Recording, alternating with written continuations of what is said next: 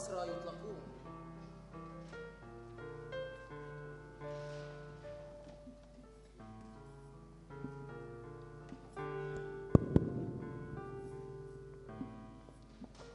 إني أبشركم بفرح عظيم.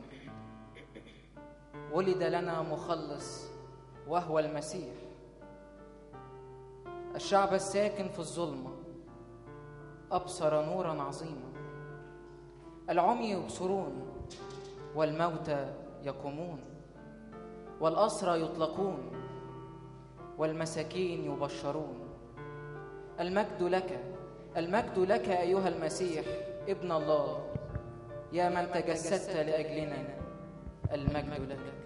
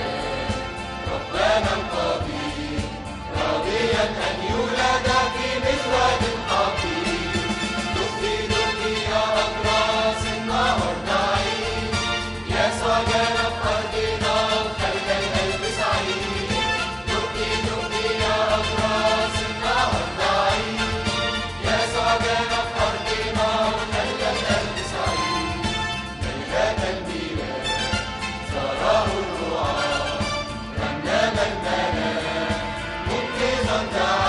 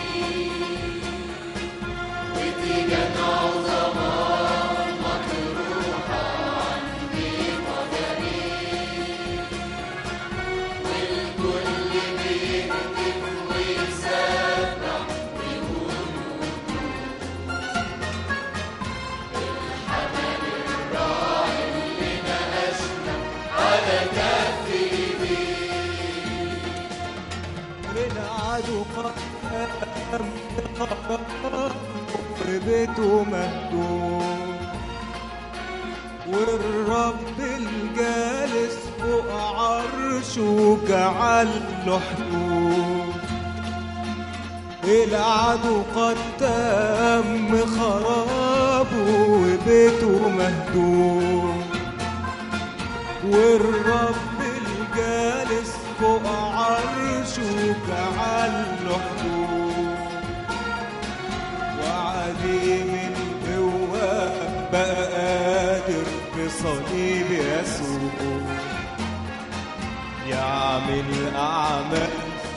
الغالب وعد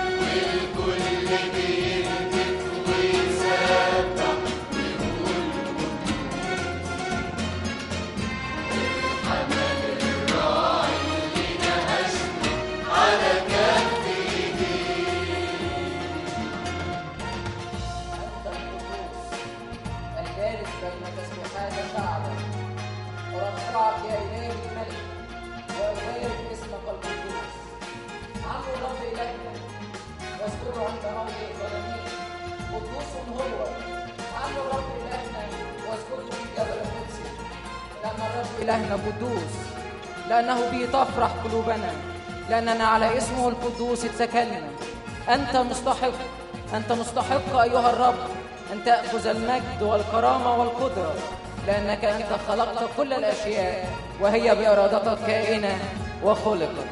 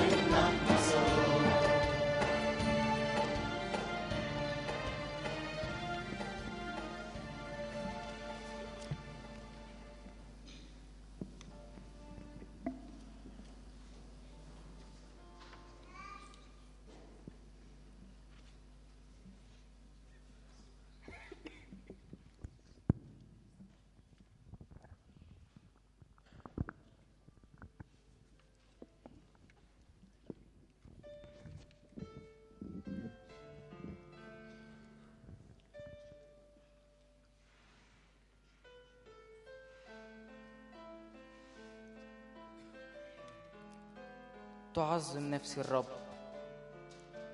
وتبتهج روحي بالله مخلصي. لأنه نظر إلي. لأن القدير صنع بي عظائم. واسمه قدوس. ورحمته إلى جيل الأجيال. للذين يتقون. صنع قوة بذراعه رفع المتضعين وأشبع الجياع خيرات. فلتفرح قلوبنا بفرح عظيم وتهلل أصواتنا. المجد لك يا محب البشر.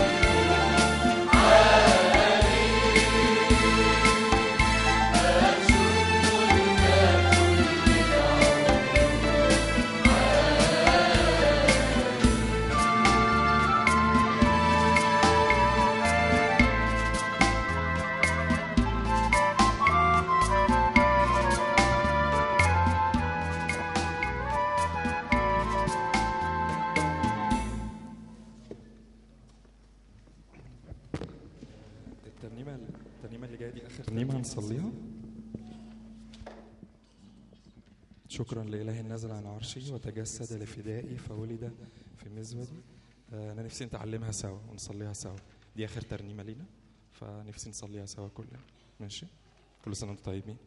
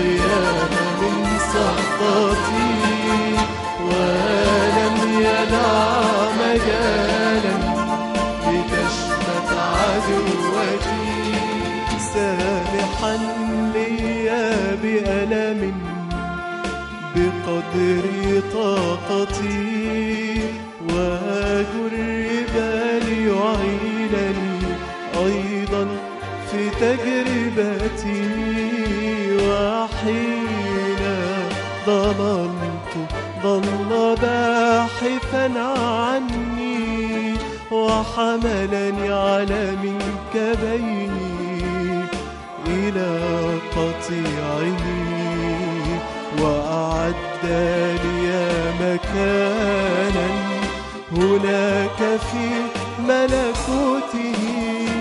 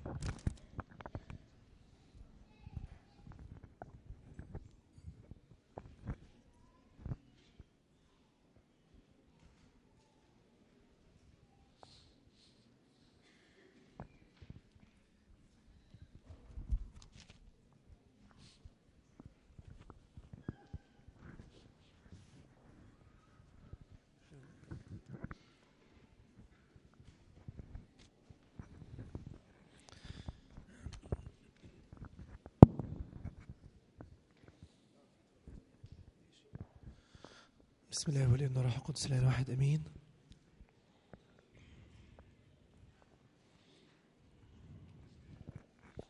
آه أوكي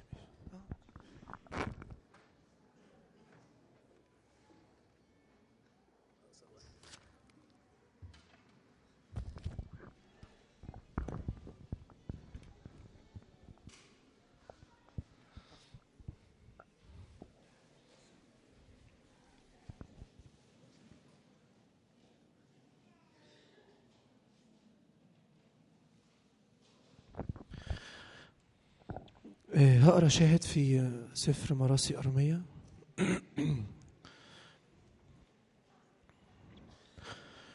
شاهد بسيط خالص. في مراسي أرمية خمسة واحد وعشرين.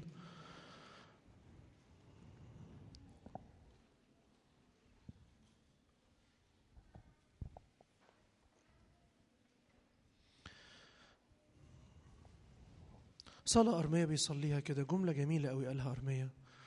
فارق معايا بيها أتشارك مع حضراتكم.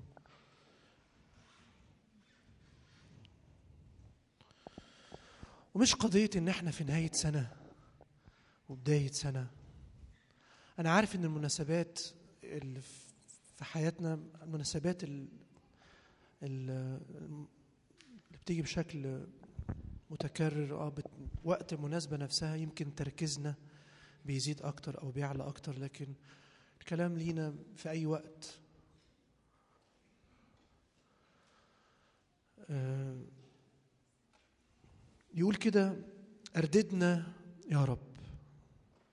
يعني ردنا. أرددنا يا رب إليك فنرتد. نرتد إليك مش نرتد عنك يعني. نرتد إليك. بعدين يقول تعبير جميل قوي. جدد جدد أيامنا كالقديم. جدد أيامنا كالقديم. أنا فارق معايا تعبير جدد. جدد أيامنا كالقديم. إحنا محتاجين من حين لآخر في حياتنا نحن نطلب الطلبة دي من الله. جدد أيام يا رب. جدد حياتي يا رب. جدد شكل عبادتي.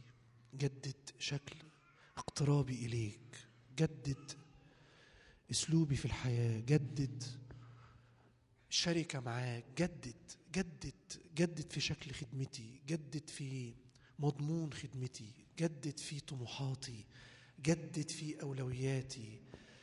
تجديد عارفين يجدد مثل إيه؟ مثل نسر إيه؟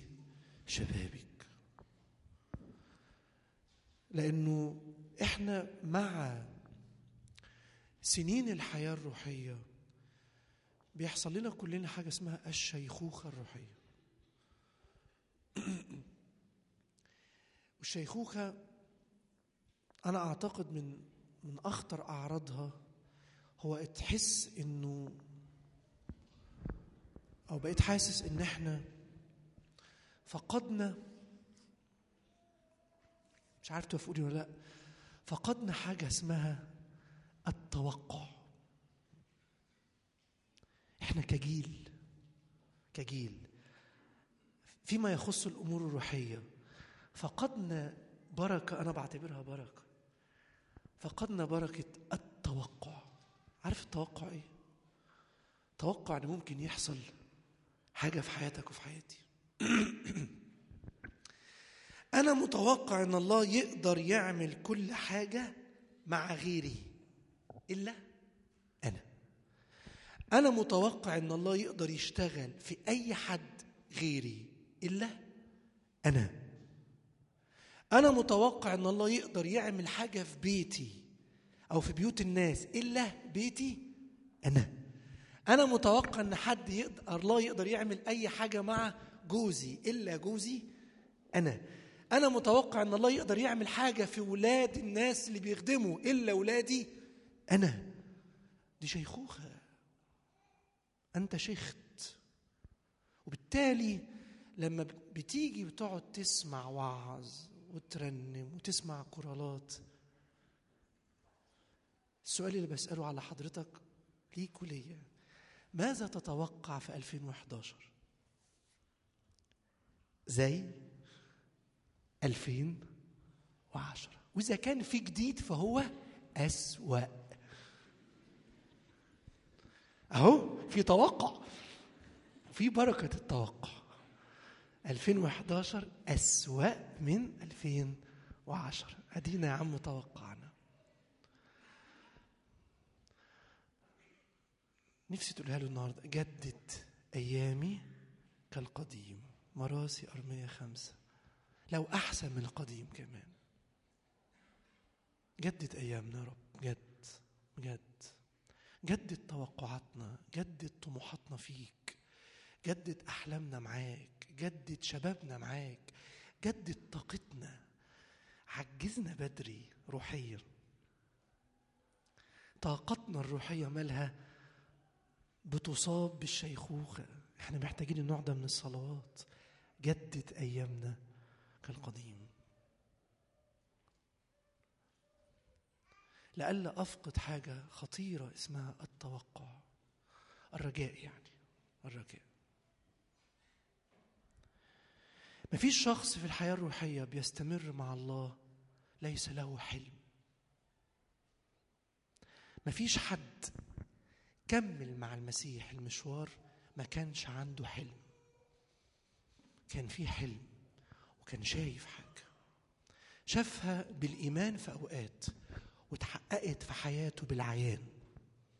في أمور في حياتك شفتها بالإيمان وفضلت ماشي المشوار ده وتحققت بالعيان. ومبدأ الله آمن عشان تشوف. مبدأ العالم أشوف عشان أآمن لكن مبدأ الله مش كده. صدق فتشوف. مش تشوف عشان تصدق. طوبى لمن آمن ولم يرى. وده ينقلني في كلامي مع حضراتكم لمرض هم أنا هتكلم في ثلاث عناوين كبار. ليهم علاقة بالشيخوخة الروحية. الموضوع اللي أنا هتكلم فيه له علاقة قوية ومباشرة بالشيخوخة الروحية. قد يكون بعض الناس اللي في وسطينا لسه في بداية مشوارهم مع المسيح. فخد ده خد الكلام النهارده كوقاية. وأعتقد معظم الناس اللي قاعدين قصادي قطعوا قطعوا أشواط في علاقتهم بالمسيح. وإحنا أعتقد محتاجين نقف مع نفسنا وقفه في الأمر ده. أنا هتكلم في ثلاث عناوين كبار. مرض خطير. اثنين علاج القدير. ثلاثة نسر يطير. سهلة دي كده؟ أنا قعدت أسبوع عشان خاطر أحط الثلاث نقط. عشان نتحفظ. واحد مرض خطير. اتنين علاج القدير. ثلاثة نسر يطير. ماشي؟ مرض خطير. والمرض ده لو صابني وصابك اعرف إن في شيخوخة روحية. هتصيبنا. المرض ده يبان في لقاء السيد المسيح مع تلميذي عمواس في لوقا 24 إحنا عارفين كلنا اللي حصل لكن هقف عند كلمتين السيد المسيح قالهم للتلميذي عمواس وهو اللي قالهم مش أنا. بص يقول إيه. في عدد أربعة طبعا في عدد 21 فقدوا الحلم وفقدوا التوقع. وفقدوا الرجاء. كنا نرجو. كنا نرجو. كم واحد النهارده بيقولها دي كتير. كنت أرجو. كنا نرجو. كنت أرجو فيك يا رب. كان عندي رجاء فيك. طب وإيه الأخبار؟ راح الحلم. راح التوقع. راح الرجاء. عارف في إيه المشكلة؟ هقول لك دلوقتي. كنا نرجو أنه هو المزمع أن يفدي إسرائيل لكن مات وإيه؟ وما قامش. في نوعين من الناس المؤمنين بيصلوا للمسيح. في نوع إلى الآن يصلي للمسيح الذي في القبر. وبيصلي أيوه. يصلي المسيح في القبر أيوه. ومتفاعل جدا في صلاته. بس للمسيح اللي فين؟ اللي في القبر. هقول لك الفرق. وهناك نوعية تصلي للمسيح الذي قام من بين الأموات. النوعية اللي لسه بتصلي للمسيح اللي في القبر هي نوعية كل طموحها ورجائها في صلواتها وفي علاقتها مع الله إنك أنت حاسس بآلامي. ما أنت صلبت؟ ومت. فانت دقت الألم فانت شاعر بألامي. بس؟ آه بس. لكن في نوعية تانية بتصلي النهارده للمسيح اللي إيه؟ اللي قائم من بين الأموات. أنت مش بس حاسس بمشاكلي أنت كمان تقدر تخلصني من مشاكلي. فهمتوا النوعيتين؟ فهمتوا الفرق؟ بتوع تلميذي عمواس كنا نرجو انه هو المزمع أن يفدي إسرائيل لكن المشكلة إنه مات وما قامش فطبعا كانوا ماضيين عابسين مكتئبين محبطين متفشلين متنكدين فاهمين قصدي؟ ده مين ده حال مين؟ ده المفروض يكون حال العالم لكن بقى حال مين النهارده؟ بقى حالنا نايمين متنكدين مكتئبين محبطين. ولو ضحكنا خير اللهم اجعله خير.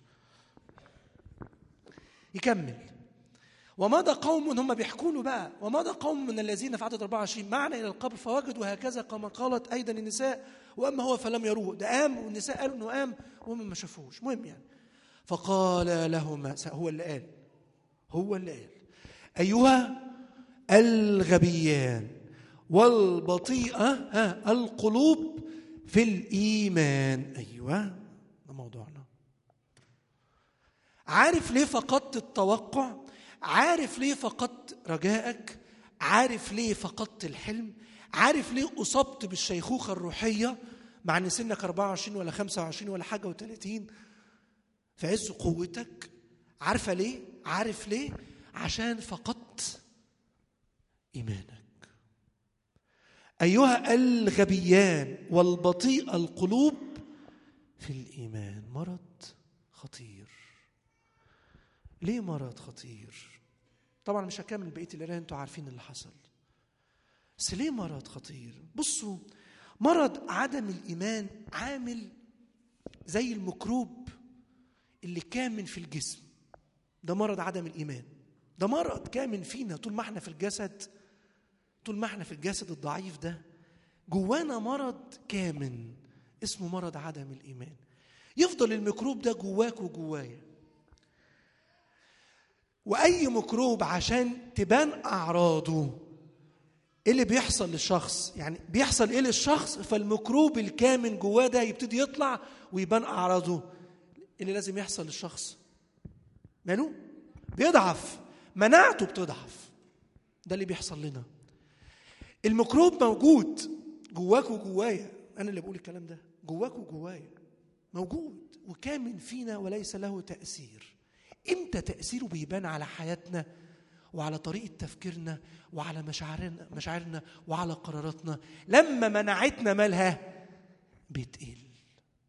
وأول ما المناعة تقل الميكروب ماله ينشط. ماشي؟ والأعراض بتاعته مالها تبان. يروح ضارب في منطقتين اتكلم عنهم المسيح مع تلميذي عمواس. قال لهم أيها الغبيان والبطيء القلوب في؟ في الإيمان. يتكلم عن الذهن ويتكلم عن الإيه؟ القلب. أول ما إيمانك بيضعف نتيجة إن مناعتك ضعفت فالميكروب بان وأعراضه بانت وهي عدم الإيمان على مستوى القلب مشاعرك مالها وعواطفك تفطر وأحاسيسك تبرد. بنبرد. بقينا باردين. عندي إحساس ما أعرفش أنتم متفقين فيه معايا برضه ولا مختلفين أن الإيمان ينسحب. الإيمان ينسحب من المجتمعات المتعلمين. ويذهب بقوة إلى مجتمعات ناس تانية. لا يسمع أحد عنهم. موجودين في القرى وفي النجوع وخارج الحظيرة المسيحية أصلا. الإيمان ينسحب صدقوني. لأن كلنا لسه عايزين النهارده بنحسبها بالورقة والقلم. إحنا مهندسين يا عم. إحنا دكاترة. إحنا محاسبين. أنا عايز أشوف عشان أصدق. أنا عايز ألمس وأحس. سني 35 سنة وما اتجوزتش. إيمان إيه؟ صح. بقالي عشر سنين وما خلفتش. إيمان إيه؟ صح.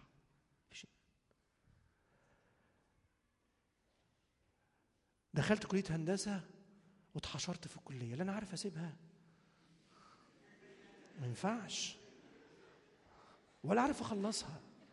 ولما هخلصها هطلع اشتغل إيه؟ في البلد اللي إحنا عايشين فيها دي. صح.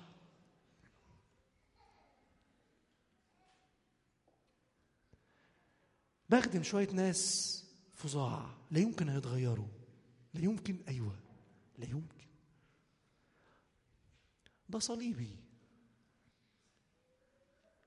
بعافر في خطية بقالي عشر سنين. واضح إني هعيش وأموت بالخطية دي. إن الإيمان ينسحب.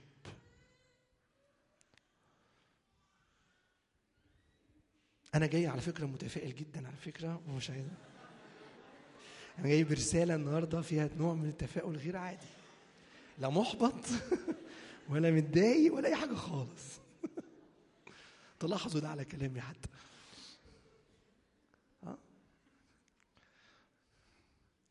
يروح ضارب في المشاعر فمشاعرك وأحاسيسك وعواطفك تبرد ومن علامات نهاية الأزمنة لكثرة الإثم تبرد تعرفين الآية دي بترعبني ليه؟ لأنه المسيح قال لكثرة الإثم تبرد محبة الكثيرين يعني كان في إيه؟ يعني كان في محبة بس إيه اللي حصل لها؟ بردت هو ما نفاش إن كان في محبة كان في محبة بس بردت لكثرة الاسم. يروح ضارب على مستوى المشاعر. فأحاسيسنا تفطر ونفسنا تتسد. صلي ماليش نفس. احضر الاجتماع ماليش نفس. اخدم ماليش نفس. الخلوة ماليش نفس. الدراسة في الكتاب ماليش نفس. الخدمة ماليش نفس. ماليش نفس. ماليش نفس. ومش بنقولها ببقنا بس بيبان علينا إن ملناش نفس. بقى ده الطابع العام لينا. آه في مرض خطير. المناعة بتقل وأعراضه ابتدت تبان. ضربت فين؟ في القلب. بس ضربت في حتة تانية. أيها الإيه؟ عندما تصاب بمرض عدم الإيمان في القلب تفقد مشاعرك وعواطفك وإحساسك بالله. والقلب يبرد. وعندما تصاب بمرض عدم الإيمان على مستوى الذهن نصاب بإيه؟ بالغباء. ده كلام المسيح مش كلامي. أيهما الغبيان والبطيء القلوب في الإيمان. جه المرض ظهرت أعراضه راحت ضرب على مستوى عواطفكم ومشاعركم وأحاسيسكم فاكتئبتم وأحبطتم وكمان ضربت على مستوى الذهن. مش عارفين تفكروا ليه؟ لأن هم نفسهم كانوا من نفسهم بيقولوا له الذي كان إنسانا نبيا مقتدرا في الفعل والقول. طب لما أنت بتقر إنه كان مقتدر في الفعل والقول ليه ماشي زعلان وحزين كأن المسيح مات وملوش إيه؟ وملوش قومة. أيهما الغبيان؟ أيهما الغبيان؟ أنتوا بتحسبوها غلط. أنت بتفكر غلط. هناك مرض خطير. ضرب في المشاعر وضرب في الذهن. فبقينا بنفكر في أمور حياتنا غلط بناخد قرارات غلط بنحسب غلط بنحس غلط فبنتحرك غلط. فبنعجز. بنعجز. بنعجز. جدد أيامنا؟ يا ريت نصلي الصلاه دي النهارده. يا رب جدد أيامنا كالقديم. جدد إيماننا جدد توقعاتنا جدد أحلامنا. جدد الحلم القديم اللي ما ابتديت معاك كنت ماشي فيه زي القطر. مهما كانت الجبال والتحديات اللي في حياتنا كنتوا بترنموا في القرآن ملك الملوك جلالك. انت عالي. عالي فوق إيه؟ فوق كل اسم مهما يكون.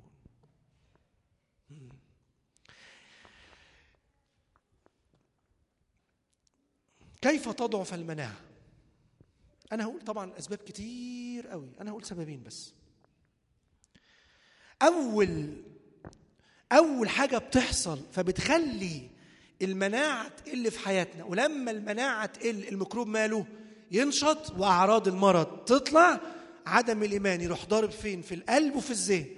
أول حاجة بتخلي المناعة تقل في حياتنا غياب الشركة مع الله. غياب العلاقة الشخصية مع الله. والاكتفاء الاكتفاء بالاجتماعات الروحية. كنت حكيت لكم عن ابني إنه لما كنا بنحميه كان بيكبر. ما ما حكيت قصاد بعض الناس فيكم بتوع أثبت استحملوني أنا بحكيها تاني أمام الناس. عشان دي حاجة غريبة حصلت مع ابني ولازم أحكيها وأشارككم بيها. فجأة لقينا كل ما بنحميه الواد ماله بيكبر. إحنا بنحميه كل يوم. مش في الشتاء طبعا لكن على الأقل في الصيف يعني. فأنا ومراتي فرحنا بالقصة دي. الواد عمال يستحمى ماله. هيكبر. طب ما إيه رأيك ما نحميه مرتين في اليوم؟ ماشي. فابتدينا نحميه مرتين في اليوم. فماله؟ عمال يكبر. وأنا ابتديت ألاحظ الموضوع ده. يعني أنا بلعبه كورة كتير في البيت. القوة بتاعت الشوطة بتاعته بتاعت الكورة مالها بتزيد. الله. طب ما نحميه إيه؟ أكتر. ابتدينا ناخد خلينا إحنا نحميه إيه؟ وكل ما نحميه أكتر عمال ماله يكبر يكبر يكبر. فكرة رائعة. ليه بقى؟ ابتدينا نستغنى عن اللبن العلبة ب 37 جنيه. اللي منكم عنده طفل فاهم عارف السعر ده. أبتامين وان ولا مش عارف. ب 37 جنيه. الحموم ببلاش انت محتاج شوية مية دافية. وسخان. حلو قوي. فابتدينا نقلل في تكاليفنا في مواضيع اللبن والأكل. ماشي وابتدينا نحميه إيه؟ أكتر وهو عمال ماله عمال يكبر أكتر. ومستمرين على الموضوع دوت واللي عنده طفل أنا بنصحه يحمي ابنه كتير الأيام دي هيلاقيه بيكبر. ماشي؟ ماشي.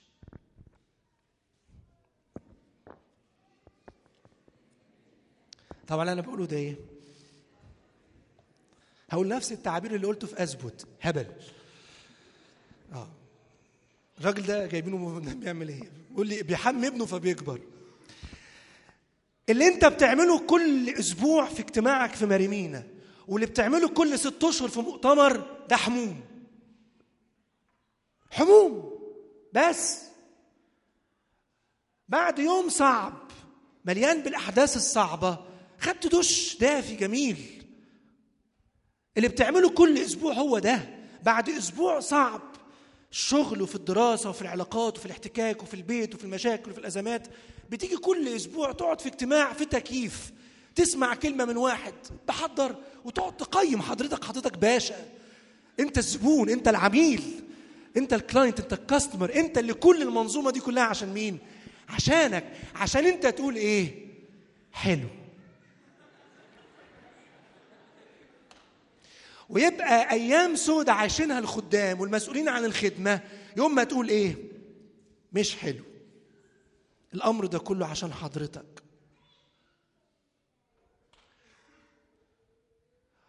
وبنجري على البيوت وعلى المؤتمرات وعلى البنفلتات وعلى المتكلمين ونحجز قبلها بست أشهر. كل ده عشان خاطر أنت تقول إيه؟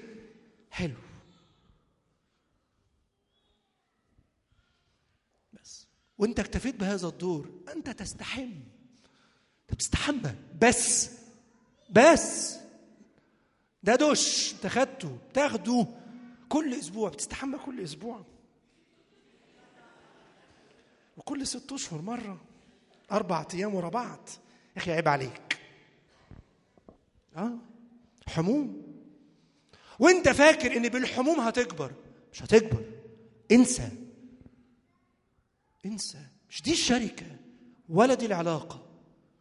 الشركة علاقة يومية مع المسيح بتتكلم فيها معاه. لا هقول لك بقى تصلي وانت واقف وانت راكع وانت نايم وانت مش دي قضيتي. ولا تخش برجلك اليمين ولا برجلك الشمال ولا تفتح الإنجيل من الشمال لليمين ولا من الشمال. أنا مش دي قضيتي. ولا تصلي الأول ولا تقول من الاجبيه الأول ولا ارتجالي الأول. دي مش قضيتي. ترنم ما ترنمش دي مش قضيتي. في شركة ولا ما فيش شركة؟ في علاقة ولا ما فيش علاقة؟ بتحكي معاه ولا مش بتحكي معاه؟ فاتح كتابك وبتدرس في الكتاب وعايز تعرفه ولا لا؟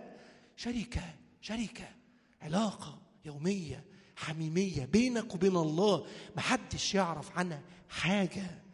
ومستمرة سواء الاجتماعات اتقفلت أو الاجتماعات إيه؟ اتفتحت. الدنيا بقت مقفولة. ما بقاش في متكلمين كويسين. حياتنا الروحية باظت وضاعت. يا سلام. انت بترمي اللوم على إيه؟ على مين؟ انت تهرب من المسؤولية. انت ليك علاقة في بيتك. وعندك إمكانيات إنك تبني علاقتك بالمسيح بينك وبين نفسك وبينك وبين المسيح. نعم نحتاج الكنيسة ونحتاج الاجتماعات أنا ما قلتش لأ. بس الأساس هي الشركة والعلاقة الشخصية. غاب المذبح وغابت الشركة هتنزل المناعة هتنزل المناعة الميكروب هيبان وعدم الايمان هيبان هيضرب في الذهن وهيضرب في القلب هتعجز.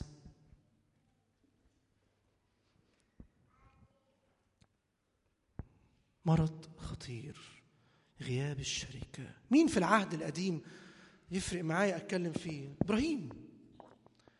في تكوين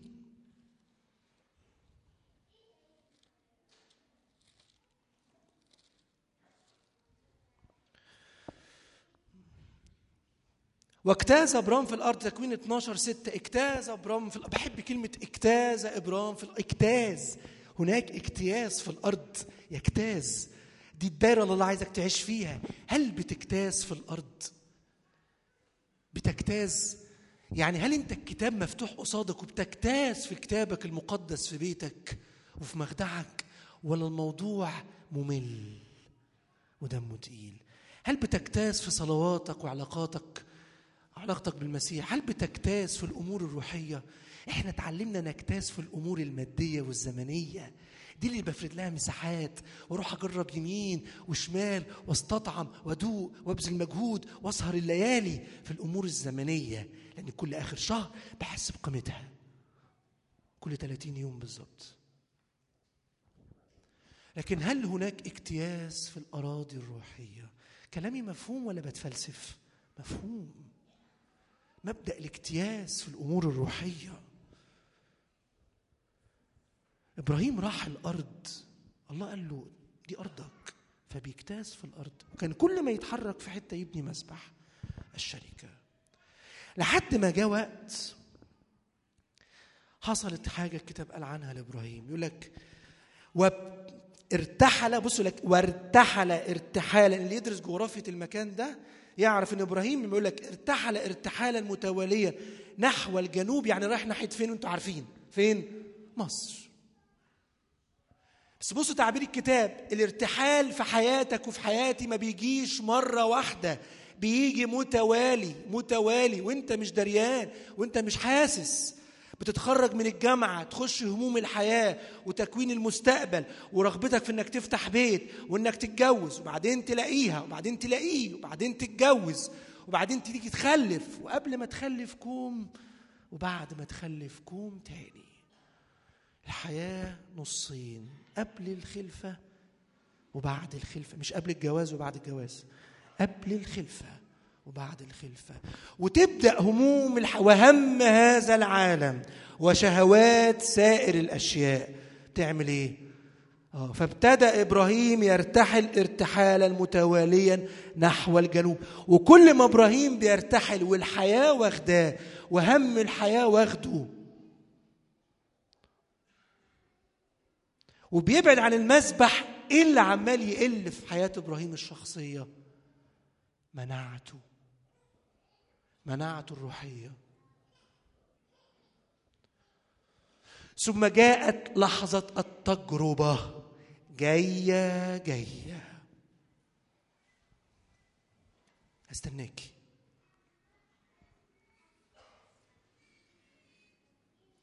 لحظة التجربة جاية جاية. وحدث جوع في الأرض. لحظة التجربة هتيجي هتيجي. محدش هيفلت مننا فيه منها. كلنا هنتعرض لتجارب وألمات في الحياة وأزمات ومشاكل وسنجرب من إبليس. وهيستخدم أقرب الناس ليك والظروف والعيلة والبيت.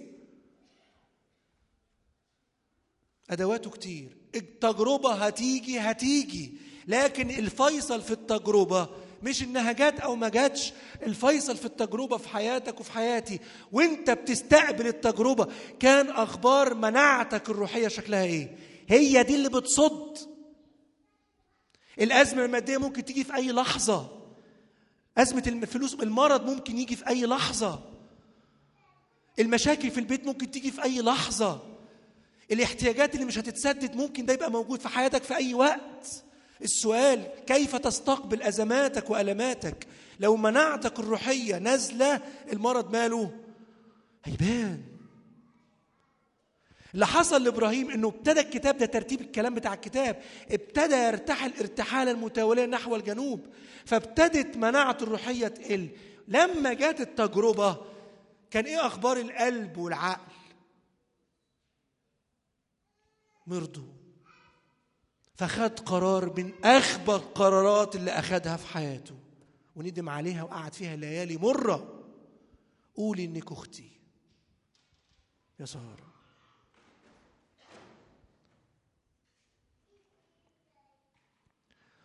أقول إن أختك إبراهيم.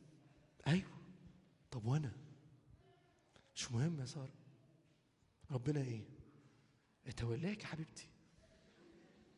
يا إبراهيم ده مراتك ده أنا حتة منك. أيوه ما أنا عارف. بس معلش.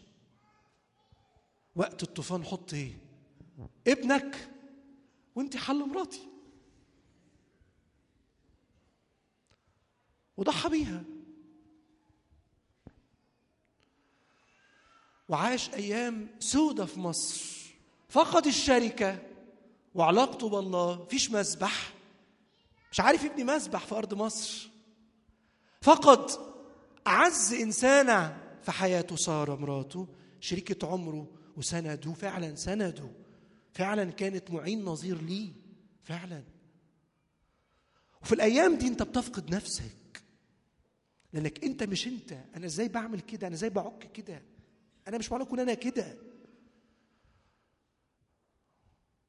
آه وده اللي حصل لإبراهيم.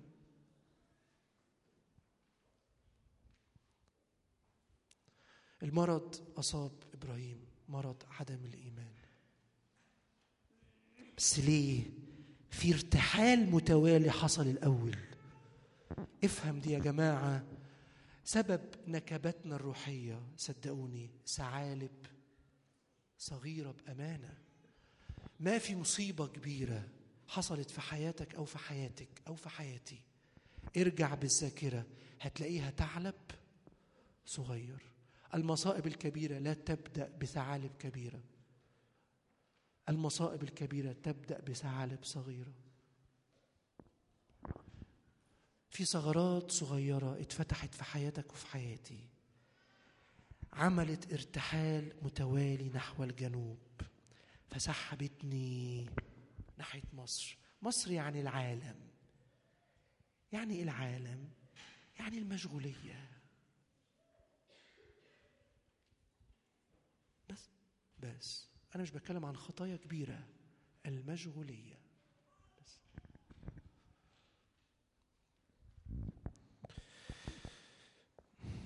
مرض أو سبب تاني بيخلي فيه مرض أو المناعة تقل. تحويل النظر عن الله.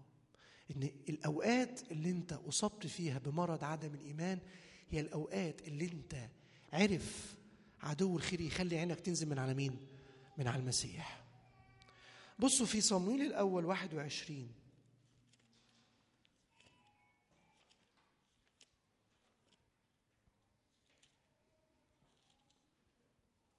داود كان هربان من شاول ودي أنتوا عارفينها ودارسين في الكتاب أنا عارف. وبعدين وهو هربان قابل واحد اسمه أخي مالك. حكى له قصة كده إن هو خارج بأمر من الملك. طبعا الكلام ده كان كله كذب في كذب هو كان خارج هربان من شاول. بصوا داود وقال داود لأخي مالك أفما يوجد هنا تحت يدك رمح أو سيف؟ لأني لم أخذ بيدي سيفي ولا سلاحي لأن أمر الملك كان معجلا. بصوا الكلام الكلام يضحك وينقط فقال الكاهن بصوا الكلام إن سيف جلياط وما يسكتش.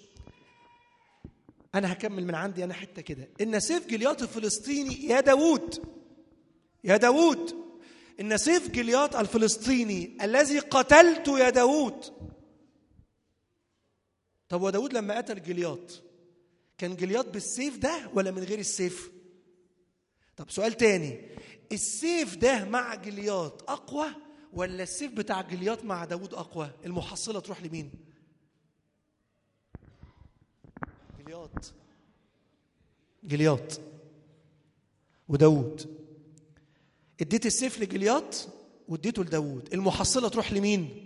لجلياط. القوة تقول إن القوة مع مين؟ مع جلياط. طب يا داوود عندي ليك أخبار النهارده. أنت عايز سيف أو رمح؟ طيب أنا معايا سيف جلياط اللي كان مع جلياط في وادي البطن. فاكر يا داوود؟ طبعا وده يوم يتنسي. وكان معاه السيف وطالع لك بالسيف يا جلياط. وانت عملت فيه إيه يا داوود؟ قتلته وكان السيف مع جلياط يا داوود. أيوه أيوه فاكر طبعا. ودي أيام تتنسي. دي كانت أيام إيه؟ وادي البطن دي كانت أيام مجد.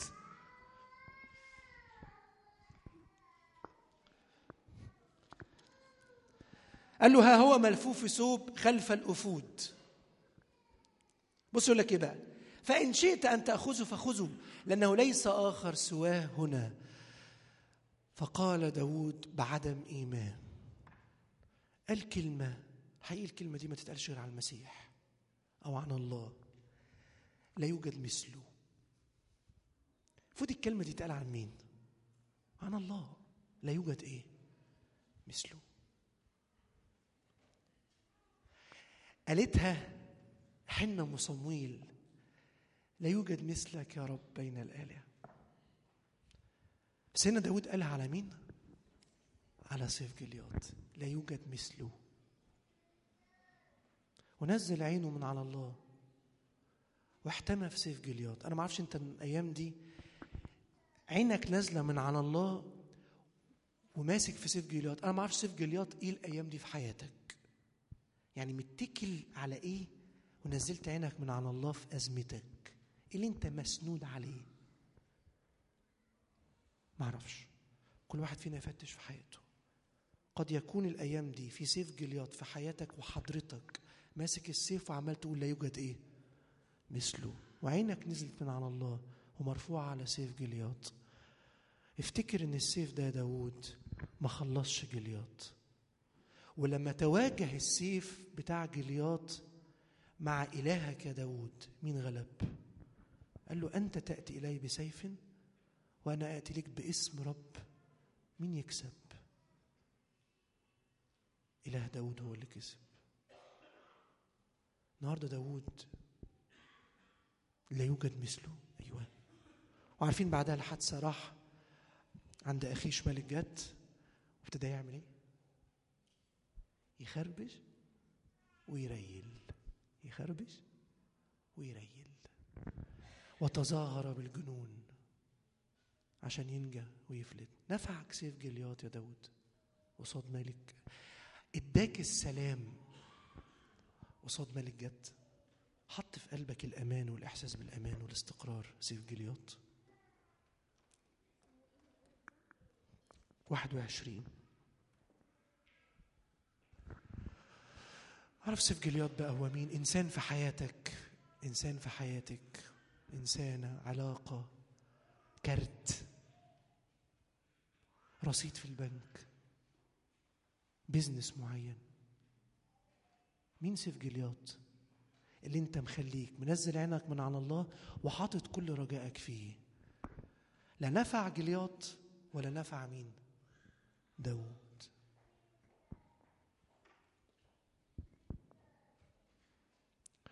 مناعة بتنزل.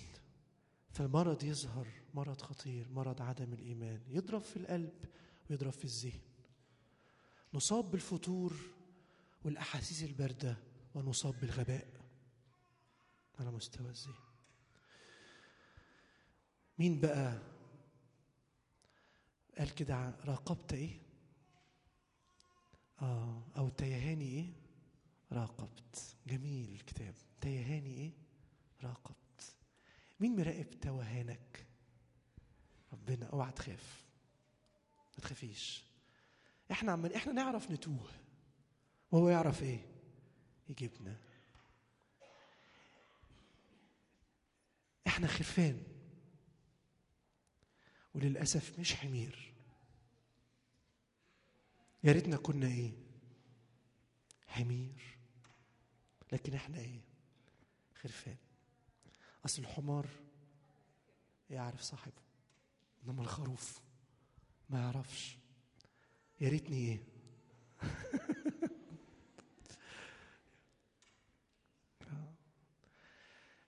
أنا وأنت نعرف نتوه بدون بذل مجهود. سيب نفسك لنفسك تلاقي نفسك إيه؟ تهت. محدش فينا بيتعب عشان يكون وحش صح؟ سيب نفسك لنفسك تلاقي نفسك إيه؟ وحش. علاج القدير.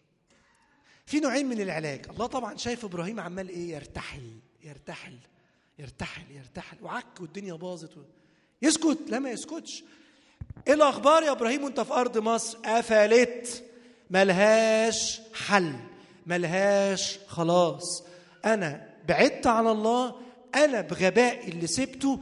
أنا اللي قطعت الشركة ما بيني وما بينه أنا اللي ارتحلت ارتحال متوالي نحو الجنوب أنا اللي اخذت قرار إني أنزل مصر بدون ما آخد إذنه أنا اللي ضحيت بسارة بانانيتي و- وطمعي وخوفي على نفسي أنا بوظت كل حاجة أنا بوظت الدنيا الدنيا باظت. بنقولها ولا مش بنقولها؟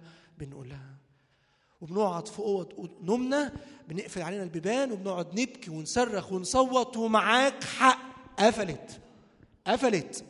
مفيش حد كان ممكن في الموقف ده يتوقع إن يوجد خلاص لإبراهيم. انتهت. آخرك مع شوية غنمات في مصر. وسارة اتاخدت منك. وياك تفتح بقك وتقول إنها مراتك. هيقتلوك يا إبراهيم. انتهت. ده كان لسان حال إبراهيم. ما هي معنويات شخص في وضع إبراهيم؟ ده لو لسه في نفس وعايش يوجد أو يفاجئ إبراهيم بعلاج. وأنا هسم يعني على قد ما فهمت كده. علاج بالنعمة. علاج القدير. يعالج مرض عدم الإيمان ساعات في حياتنا بالنعمة. تبقى أنت عمال تعك وبتاخد قرارات غلط وبتبعد عن الله. مفيش شركة بينك وبين الله. وارتحلت ارتحال متوالي نحو الجنوب وخدت قرار غلط في حياتك وقفلتها على نفسك من كل ناحية. بغباء بجهل بعند معرفش بإيه بخوف بعدم إيمان وتفر وتلاقيها قفلت وتسدت من كل ناحية. وتفاجأ ويبختك الله ويبغتني بعلاج بالنعمة. بالنعمة. عارفين يعني إيه نعمة؟ يعني يروح مداخل بإيده في الأحداث يقلب لك الأحداث كلها وتبقى بدل ما كانت قبل كده كلها ضدك بقت كلها إيه؟ في صالحك.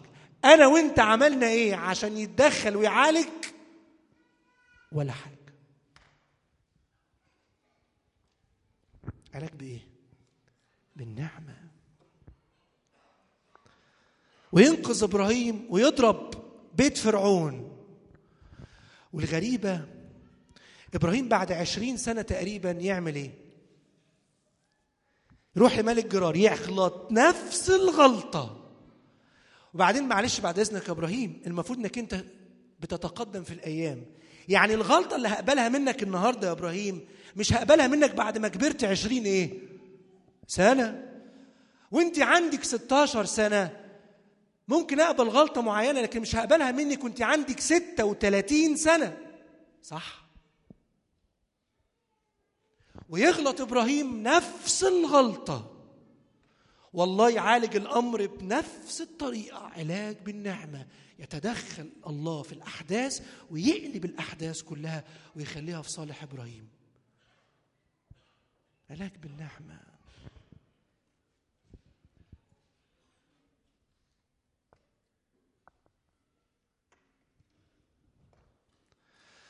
ثق في علاج القدير. لو انت حطيت نفسك في مشكلة الأيام دي بسبب عدم الإيمان والمشكلة قفلت عليك من كل ناحية اوعى تفقد رجائك وإيمانك في علاج القدير. هناك علاج ينتظرك اسمه علاج بالنعمة. كان في نوع تاني من العلاج بيقدمه الله علاج بالصدمة.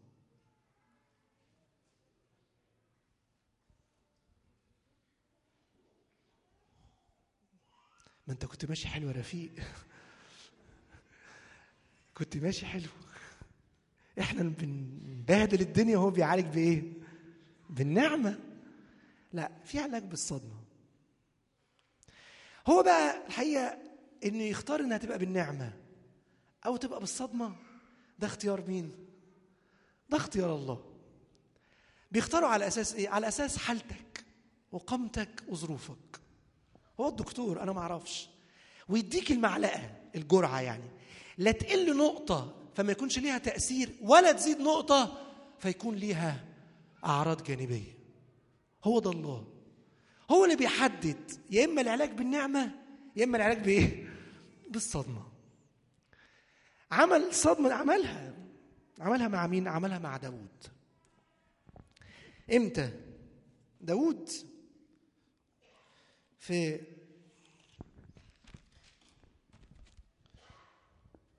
صمويل الأول 27 مش تظاهر إنه مجنون لا اتجنن فعلا. هنا داوود مش تظاهر بإنه مختل العقل هنا داوود خد قرار فعلا. تحس ان داوود مش في وعيه مش في وعيه. ليه؟ خد قرار قال كده قال داوود في قلبه أنني سأهلك يوما بيد شاول. فلا شيء خير لي من أن أفلت إلى أرض الفلسطينيين فييأس شاول مني فلا يفتش علي. بعد في جميع تخوم إسرائيل فأنجو من يده. هنا مش داوود تظاهر بالجنون أنا أعتقد داوود هنا فقد عقله. عندما يأخذ قرار أن يخرج يروح للأعداء يتحامى في أرض الفلسطينيين وهو يعلم تماما إنه ممكن في يوم من الأيام يحارب إيه؟ معاهم. وده اللي حصل. وقعد داوود في القضية دي 16 شهر. سنة وأربعة أشهر 16 شهر يا داوود في غيبوبة. رافع سيفه بيحارب مع مين؟ مع الأعداء. وتلف الأيام تلف الأيام تلف الأيام. وجات اللحظة اللي عمر ما كان داود كان متوقعها. أو كان متوقعها بس مغمض عينه عنها. إنه قد يأتي يوم يا داود تطالب إنك ترفع سيفك في وش مين؟ مش بس شعب إسرائيل ده في وش مين؟ في وش الله نفسه. ها هتكمل؟ هكمل.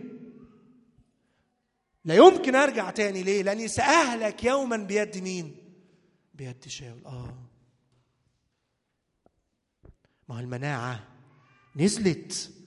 فالميكروب بان والأعراض بانت فمرض عدم الإيمان ضرب في القلب وضرب في الذهن فخد قرار من أغبى القرارات في حياته. سيدنا البابا له تعبير كده كنت قريت له مقال زمان جميل قوي بيسموها غلطة العمر. كان كل رجل من رجال الله كده يبقى عنده غلطة غلطة العمر. طبعا هتقولوا داود غلطة العمر بتاعه حادثة ورؤية الحس وأنا معاكم في كده. بس في غلطات كبيرة في حياتنا. أنا أعتقد دي من الغلطات الكبيرة في حياة داود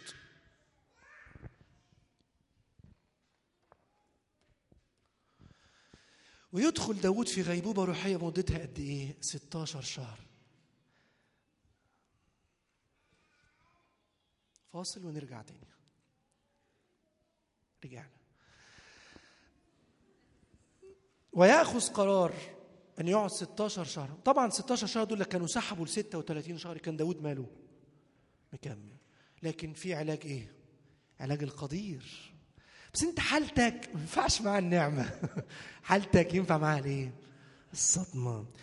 إيه، في في ال biomedical الأجهزة الطبية في أجهزة ال DC shock. دي بيستخدموها في الطوارئ دايما في المستشفيات. أجهزة صدمات تحط على القلب. ماشي؟ يحطوا كده two paddles كده على القلب وعلى الصدر والشخص بيبقى جاي ماله شبه إيه؟ ميت. يروح حاطط دب يروح ضارب ضربة. فالشخص ماله بتشوفها في التلفزيون ماله يتنفض. بعدين ينزل إيه؟ تاني كأنه بيموت. يروح جاي الدكتور ماله يروح ضارب ضربة. صدمات على ايدي على القلب. وفي المرض النفسي في العلاج النفسي بيستخدموا جهاز شبيه بالجهاز بتاع الصدمات اللي على القلب اسمه صدمات بيعمل صدمات على المخ. حقيقي. ليه؟ بيقول لك إنه في ساعات مرضى نفسيين بيوصلوا لمراحل نفسية صعبة قوي. والمرض النفسي في أساسه هو خلل في كيمياء الجسم. بيحصل خلل في الكيميكالز بتاعت الجسم عالية جدا. فبتخلي الحالة النفسية للمريض حالة صعبة جدا. فبيجي في لحظة معينة في تشخيص العلاج يبتدي الدكتور ياخد قرار إنه هذا المريض لازم يتحط تحت جهاز صدمات على المخ. أقصى جرعة ياخدها مريض هي ثلاث جلسات في ثلاث أيام متتالية على المخ. يبقى عندنا نوعين من أجهزة الصدمات صدمات على القلب وصدمات على الإيه؟ على المخ. بطيئة آه الغبيان وبطيئة آه القلوب في. في الإيمان. الحقيقة داود الله استخدم معاه العلاج بالصدمة بس كانت الجرعة اللي خدها داود خد ثلاث صدمات في يوم واحد. دب دب دب. وبرضه عايز أطمنك لا قال له نقطة فملهاش تأثير ولا تزيد نقطة فتجيب نتيجة عكسية. إيه أول صدمة؟ فجأة رؤساء الجيوش بتوع ملك جت قالوا له لا داوود ما يخرجش معانا. ما يحاربش الحرب دي. ترعب بس شكلهم مالهم. هيغدروا بيا ويتقلبوا عليا. بالظبط كده. فقال في عدد ثمانية بصوا الكلام بصوا كلام داوود. بصوا لما الواحد بيبقى غيبوبة روحية غيبوبة غيبوبة. فقال داوود لأخيش ماذا عملت وماذا وجدت في عبدك؟ من يوم صرت أمامك إلى اليوم حتى لا آتي وأحارب أعداء سيدي الملك أنت بتتكلم عن مين؟ عن إخواتك؟ أيوه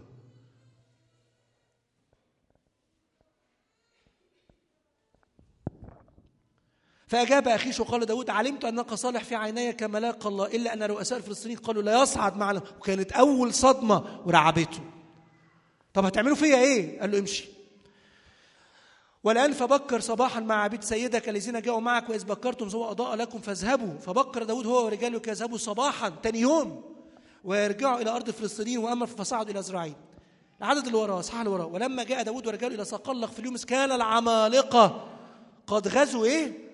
الجنوب. وسرقوا مين؟ خطفوا مين؟ سابوا مين؟ النساء وإيه؟ والأولاد الصدمة الثانية يا رب إيه الأخبار؟ لسه. لسه الجرعة ما خلصتش. أمال في إيه؟ فرفع داود والشعب الذين معه أصواتهم وبكوا حتى لم تبقى لهم قول وسبيت امرأة داود كذا كذا كذا. فتضايق داود جدا لأن الشعب قالوا برجمه الصدمة الثالثة. الناس اللي كان متدف فيهم ومعتمد عليهم أعز الناس ليه؟ واللي كان مسنود عليهم اتقلبوا عليه. وكانوا عايزين يعملوا فيه إيه؟ ثلاث صدمات خدهم في يوم واحد. دب دب عارفين الكتاب يقول إيه بعدها؟ أما داود فتشدد بالرب إلهه ياه بعد 16 شهر غيبوبة وغربة عن الله يا داود أخيرا قال لك تشدد داود بالرب إلهه قالها إمتى دي؟ بعد علاج القدير لما عالجه بإيه؟ بالصدمة دب دب دب وبعد كده يقول الكتاب. فسأل داود من الرب قائلا يا أخيرا الكتاب يقول لي بقى ابتدت العلاقة ترجع بين داود ومين؟ وبين الله. إذا لحقت هؤلاء الغزاة فهل أدركهم؟ فقال له الكلمة دي ليك وليا النهاردة. الحقهم فأنك تدرك وتنقذ. تدرك وتنقذ ما تقلقش. اللي انت بوظته أنا هصلحه. ما نزعلش وما تزعليش وأنا ما ازعلش لو الله اضطر في وقت من الأوقات يعالجنا بالإيه؟ بالصدمة. ممكن الصدمة دي في شغلك. دريب.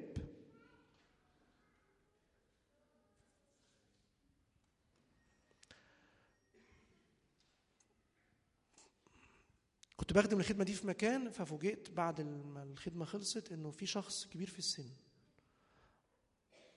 في وسط 200 واحد. وقف صلى.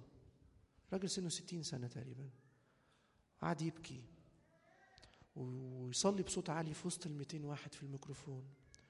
يقول يا رب أشكرك لأني عرفت إن اللي حصل معايا من أسبوع كان علاج بالصدمة.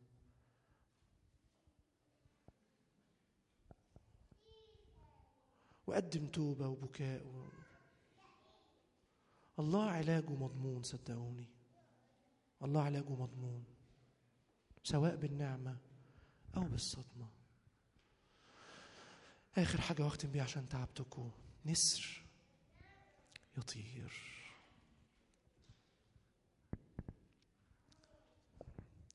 عايز آخد رأيكم في شاهد كده يعني رأي هاخد رايي بس. بصوا في مزمور 55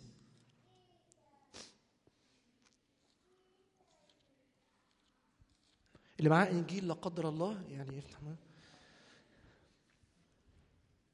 مزمور 55 6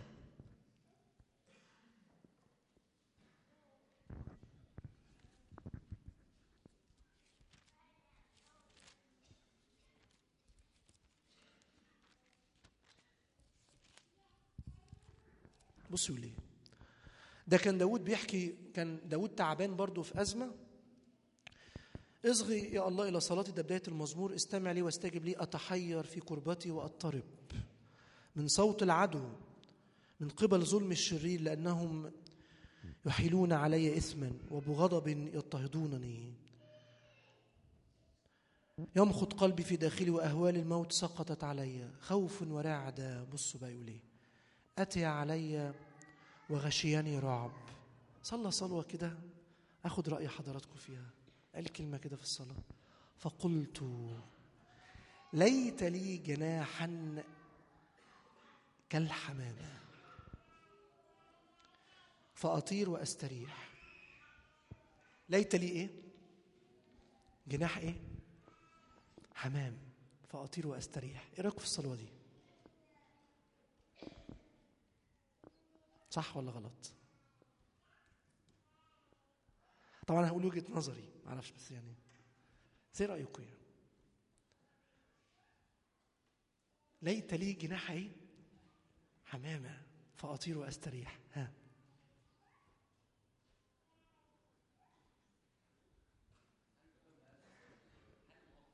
حل مؤقت مش قوية ليه؟ أشكرك. يا يا داود يا داود ده مكتوب يجدد مثل إيه؟ وأنت قمة طموحك إن يكون لك جناح حمامة؟ لا. لا إيه؟ لا يا داود أنا مش كده. إيه؟ أنا يوم ما هقدم لك خلاص يا داود أنا مش هركب لك جناح حمام. أمال إيه؟ أنا هركب لك جناح نسر. ده مقامك عندي. ودي إمكانياتي في حياتك. مش إن أخرجك من أزمتك بجناح حمامة. لا. جناح إيه؟ نسر. أما منتظروا الرب ف فيجددون إيه؟ قوة يرفعون أجنحة. مش كالحمام كإيه؟ كالنسور. اوعى اوعى. كتاب لك عمق طلبك ورفعه. اوعى طموحك يقل أو طموحك يقل في صلواتك أو في صلواتك. فتطلب جناح حمامة لكي ما تطير وتستريح. لأن ليك عند إلهك وليك عند إلهك جناح نسر والفرق كبير. لما نسر يطير أو حمامة تطير.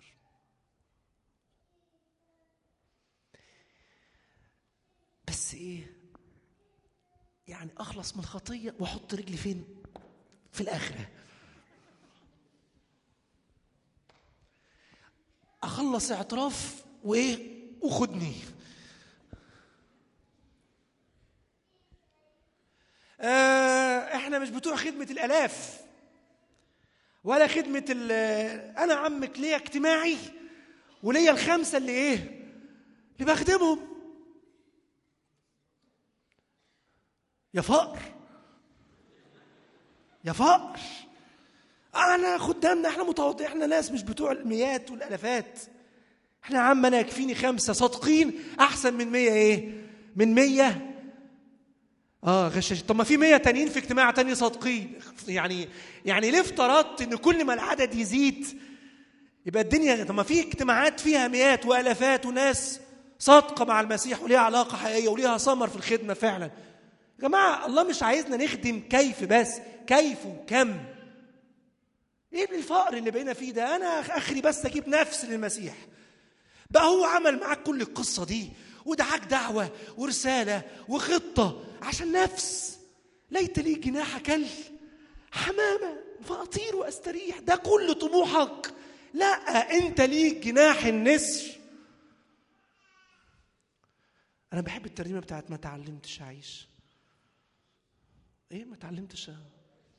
وأنا خايف ولا عدت جراحاتي أنا ساكن في في حصون أنا ليا جناح النسر يا ريت حتى نرنمها. ما أعرفش دي من الممنوعات ولا لأ بس يعني. شكلها من الممنوعات الأيام دي. آه صدقوني من هو الغير قابل للكسر؟ المسيح هو اللي غير قابل للكسر. طب أقول لك على حاجة تانية؟ وأنت كمان غير قابل للكسر. إيه؟ لا ما هو في كسر عن كسر. فهمني بس. هو يكسرك ماشي. هو أبوك وأبويا ويربينا للصبح. لكن طول ما أنت ماسك في الصخر أنت غير قابل ليه ليه؟ لأن الكتاب قال إنه عظم واحدة من عظم المسيح لا إيه؟ واتقال عنك إنك عظم من عظامه. فأنا مصنوع من صخر يسوع اللي هو غير قابل للكسر. مش أنا اللي غير قابل للكسر أنا ولا حاجة. فقولوها يعني وربنا يستر.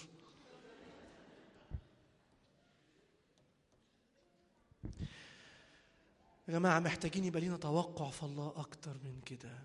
كان آخر طموحاته إن يجيب واد من هاجر. ليت لي جناح حمامة فإيه؟ فأطير وأستريح. لا أنا هجيب لك واحد من نسله هيجي مخلص العالم. إسحاق. بصوا بصوا توقعاتنا إحنا وتوقعات الله فينا. كان آخره إنه ضرب واحد مصري عشان ينقذ اليهودي. لا. لا. ده أنا هخليك تخلص الشعب كله بضربات عظيمة في أرض مصر يا موسى. يا رب ليت ليك جناح حمامة. حمامة مين يا عم؟ أنا أنت ليك جناح إيه؟ جناح النسر. جناح النسر. مش جناح الحمامة.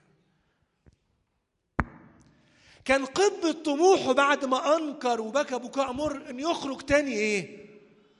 يتصيد لا لا أنت ليك جناح النسر يا بطرس هردك وهرجعك تاني رسول وقال له ارعى غنمي وأنت إذا رجعت صح؟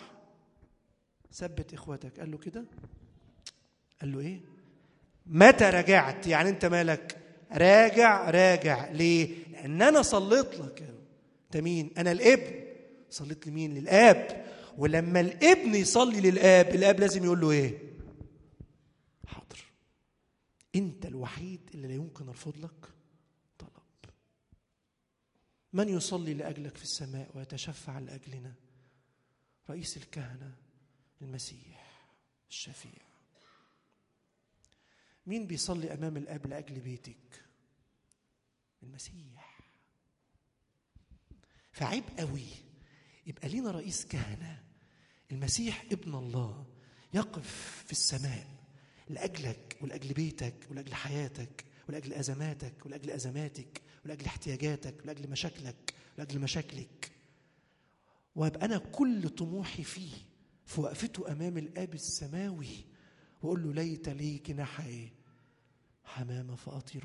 لا. ده قال لهم في القديم حملتكم على أجنحة إيه؟ النسور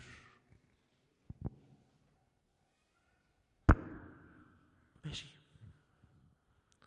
يبقى خدنا أول حاجة مرض خطير أيها الغبيان والبطيء القلوب في الإيمان. المناعة المرض كامن. دي حقيقة مش هنعرف نهرب منها. مناعة هتقل المرض هيطلع هيضرب في القلب والذهن. لكن في شخص بيراقب تيهانك وتيهاني. إيه سبب مع- مع- معلش المناعة؟ غياب الشركة وتحويل النظر من عن الله. علاج القدير هيعالجك في أوقات بالنعمة وهيعالجك في أوقات بالصدمة. لكن ثق تماما سواء بالنعمة أو بالصدمة فمكتوب أنا هو الرب إيه؟ شفيك ما تقلقش من دي.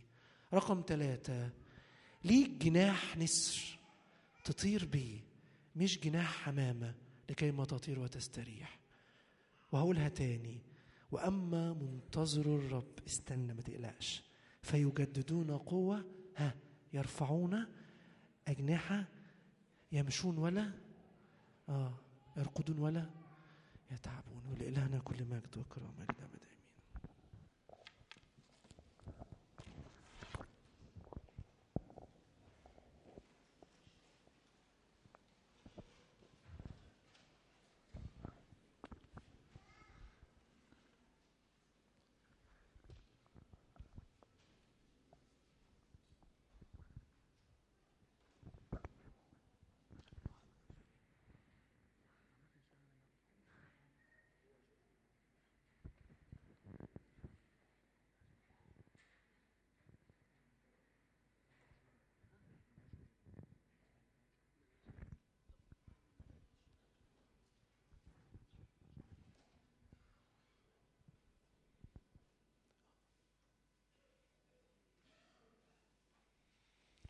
بسم الله والابن والروح القدس إله واحد آمين.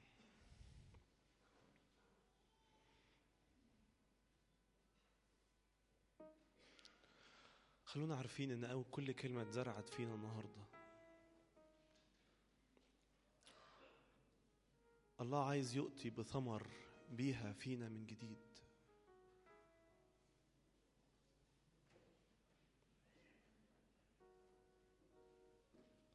خلوا الوقت اللي جاي كل واحد يفتح نفسه قدام الله. يقول له يا رب اصنع فيا عملك يا رب. اصنع يا رب فيا عملك اللي انت يا رب عايز تعمله مش اللي أنا عايزك تعمله. يا رب جدد انت يا رب الأيام. يا رب جدد انت يا رب الأيام. يا رب سنة خلصت وعدت وسنة تانية جاية علينا يا رب. لكن عملك فينا يا رب هو اللي هيثبت. يا رب الأيام اللي عدت هي أكبر دليل إن الأيام اللي جاية برضه هتعدي. يا رب وقت الهزيمة عدى. وقت الانتصار عدى يا رب. وقت الجوع عدى. وقت الشبع عدى. وقت التعب عدى. وقت الراحة عدى. لكن أنت يا رب اللي تفضل يا رب. أنت صخر الدهور. أنت يا رب اللي ملناش غيره. أنت يا رب اللي تطوي السنين كثوب فتبلى لكن أنت هو هو أمس واليوم وإلى الأبد. لو كان فينا إيمان يا رب فينا إيمان بيك مش بحاجة ولا بحد ولا بسيف جلياط ولا بأي أمر من الأمور اللي في إيدينا ولا اللي شايفينها في نفوسنا يا رب. لو كنا في ألم ملناش رجاء يا رب. غير لما نرفع عينينا عليك. يا رب افتح قلوبنا وافتح أفواهنا وخرج يا رب مننا الكلمات وخليها باب نفتحه فيدخل يا رب نورك فينا. يا رب نرجوك يا رب لا تخرجنا من أمامك كما دخلنا. جايين يا رب قدامك ملناش غيرك بالحق يا رب. خلونا نقول له كده ملناش غيرك.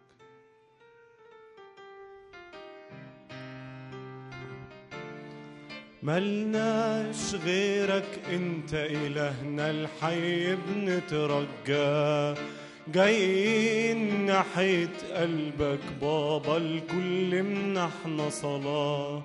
ملناش غيرك انت إلهنا الحي بنترجى جايين ناحية قلبك بابا الكل منحنا صلاة. رافعين قلوبنا إليك. يا فتح لنا باب الرحمة ندخل نقبل إيديك. الممدودة لنا بحياة رافعين قلوبنا إليك.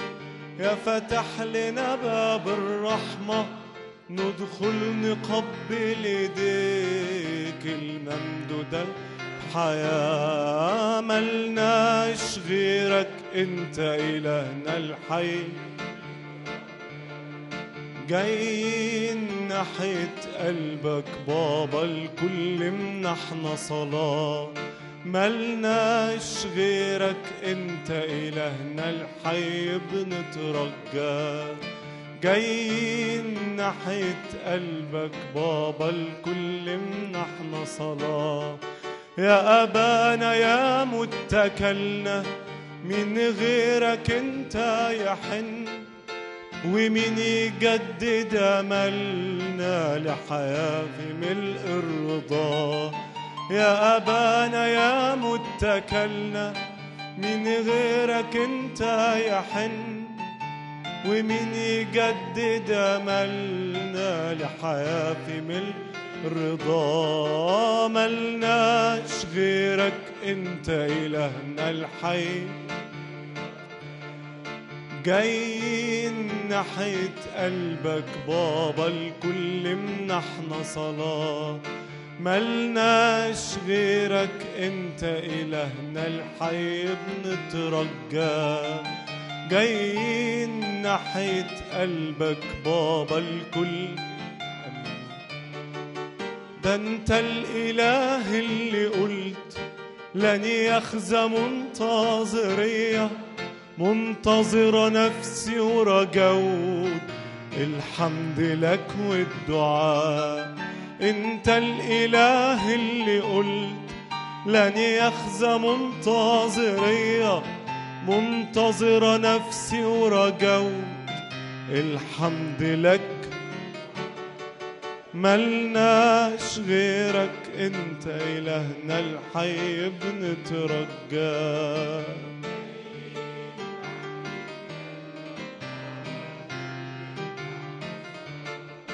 ملناش غيرك انت إلهنا الحي بنترجاك جايين ناحية قلبك بابا الكل منحنا صلاة.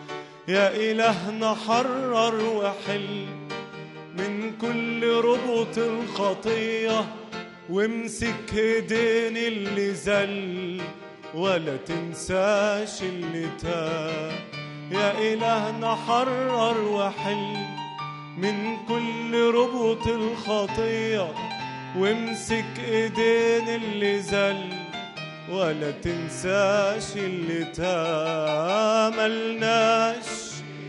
انت إلهنا الحي بنترجى جايين ناحية قلبك بابا الكل امنحنا صلاة. ملناش غيرك انت إلهنا الحي جايين ناحية قلبك بابا الكل منحنا صلاة. مل- يا إلهنا توبنا ليك وفض علينا بنعمة تخلي شوقنا إليك. يليق بحب الإله.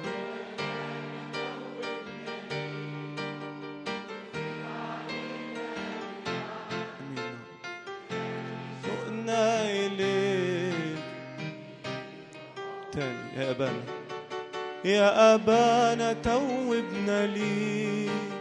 وفيض علينا بنعمة تخلي شوقنا إليك يليق بحب الإله. ملناش غيرك. أنت إلهنا الحي بنترجى جايين ناحية قلبك بابا الكل منحنا صلاة. ملناش غيرك انت إلهنا الحي بنترجى. جايين ناحية قلبك بابا الكل منحنا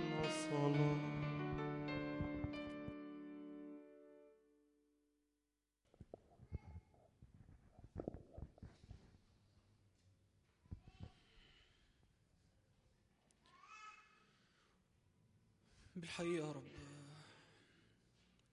ملناش غيرك يا رب. ملناش يا رب. ملناش أب غيرك يا رب. ملناش حتة نتسند عليها يا رب غيرك.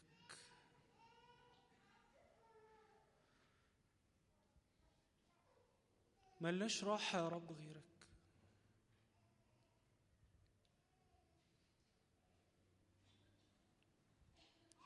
حتى رب لو أخذنا جناح كالحمامة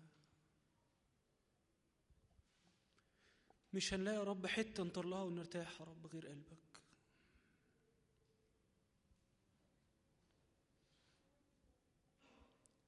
يا رب بنتوب يا رب قدامك. بنتوب يا رب عن المرض. بنتوب يا رب عن المرض اللي, اللي فتحنا له أحضاننا يا رب.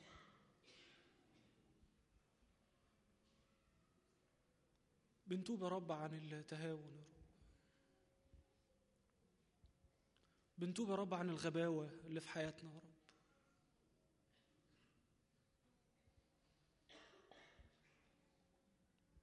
بنتوب يا رب عن كل مرة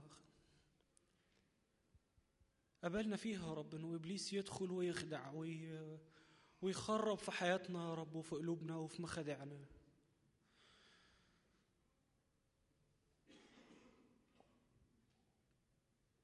رب بطلب منك يا رب.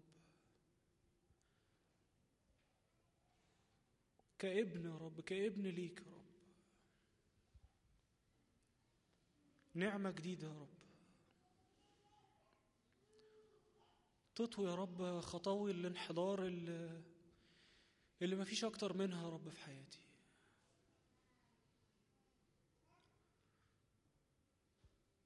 تنهي بيها يا رب أزمنة الجهل يا رب. تدي بيها يا رب حياة جديدة. أنت تقدر يا رب تعمل كده بالحقيقة. بالحقيقة يا رب تقدر تعمل كده. انت يا رب اللي تدي جناح النسر.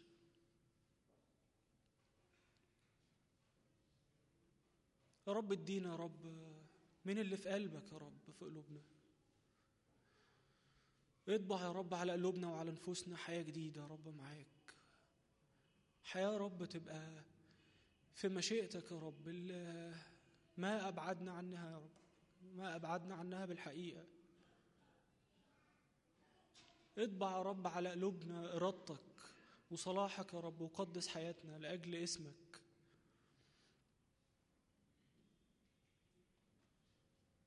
أشكرك يا رب لأجل البدايات الجديدة يا رب.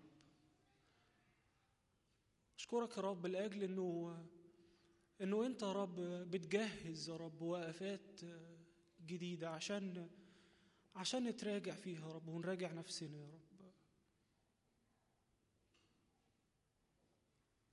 يا رب يا رب أنت يا رب بتنادي جوه كل قلب فينا يا رب. إنك يا رب عايز تتغاضى عن أزمنة الجهل. يا رب ما تخليناش يا رب نقسي قلوبنا. خلينا نفتح يا رب. خلينا نفتح رب قلوبنا ونقبل نقبل الدعوة المقدسة يا رب. ونسمح لك تدخل يا رب. ونأمن لك يا رب. ونستأمنك على حياتنا وعلى قلوبنا. ما نخافش منك يا رب. مش هتدخل تاخد حاجة يا رب. لأن مفيش حاجة تاخدها أصلا. لو دخلت هتدي يا رب مش هتاخد. لو دخلت هتخلي الحياة ليها معنى الحياة ليها هدف الحياة ليها لازمة يا رب.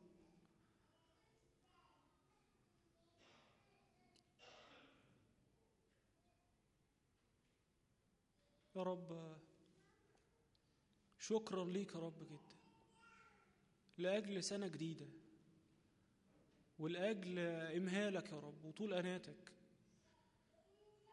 لأجل يا رب أمانتك. لأنه يا رب لولا أمانتك يا رب ما كانش لينا رجعة تانية يا رب. لولا نعمتك يا رب ما كانش لينا وقفة نطلب منك فيها يا رب.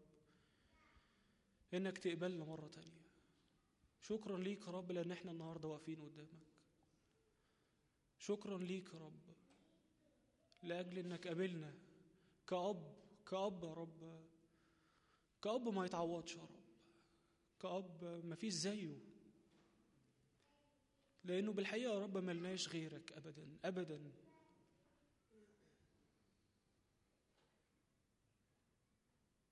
لأنه بالحقيقة يا رب ما فيش حاجة تفرح يا رب غير واقفة قدامك غير كلمة منك يا رب غير لمسة نشوفك فيها يا رب نلمسك وندوقك. املى حياتنا بيك يا رب املى نفوسنا بيك وبمشيئتك يا رب وبصلاحك.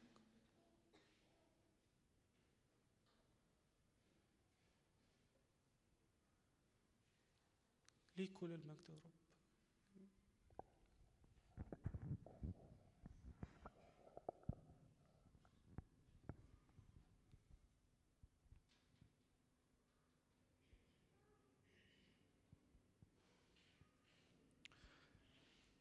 تعالوا نقول له ما تعلمتش أعيش وأنا خايف ولا عدت جراحاتي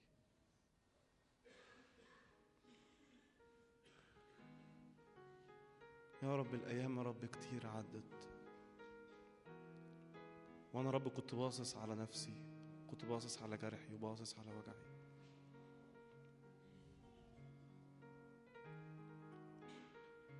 خلي كل واحد فينا يفتح قلبه قدامه ما يخافش ولا يكسل يفتح قلبه قدامه. الله نازل النهارده وسطينا.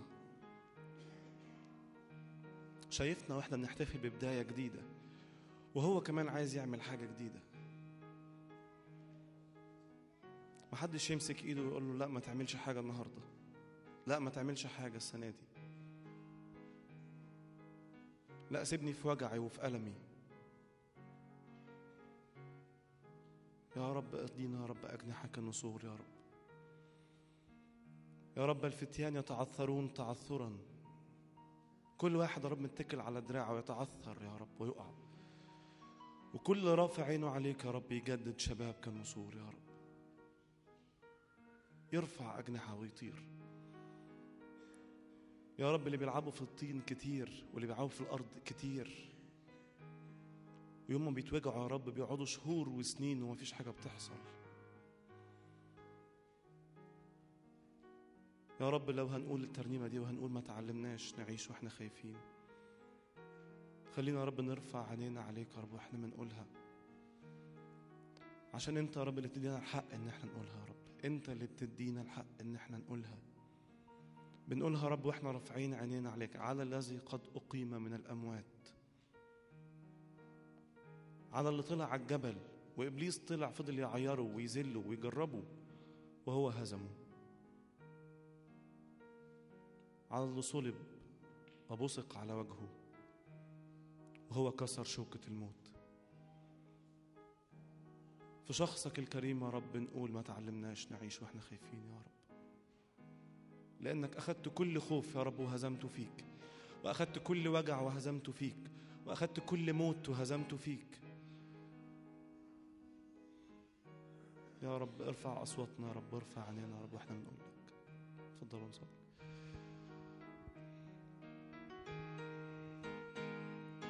ما تعلمتش أعيش وأنا خايف. لا لا. ما تعلمتش أواجه عاصف وأنا طاوي في جناحاتي. لا لا لا. ما تعلمتش أعيش وأنا خايف ولا عدت جراحاتي. لا لا لا. ما تعلمتش أواجه عاصف. لا لا لا. لا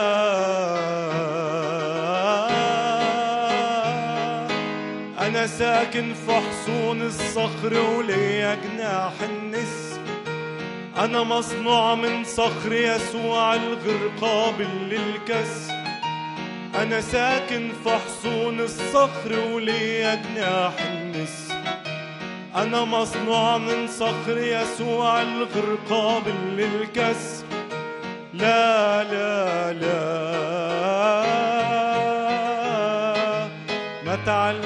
تعلمتش أخلي دموعي تحوش عن عيني رواية. لا لا لا ولا راح أوقف مرة طلوعي بإني أبص ورايا. لا لا لا ما تعلمتش أخلي دموعي تحوش عن عيني رؤايا لا لا لا ولا راح أوقف مرة طلوعي بإني أبص ورايا. لا لا لا لا لا لا. أنا ساكن في حصون الصخر ليا جناح النسر؟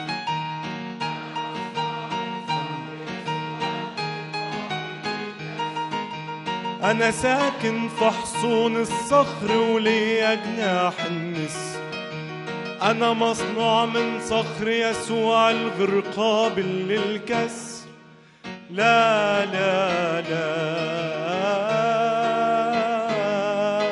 ما تعلمتش. يشوفني بدون تسبيح. لا لا لا.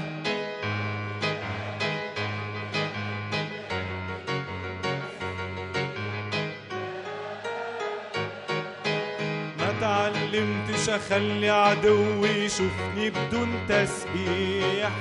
لا لا لا. أو بكآبة قلبي أغني كأني بدون مسيح. لا لا لا. لا لا.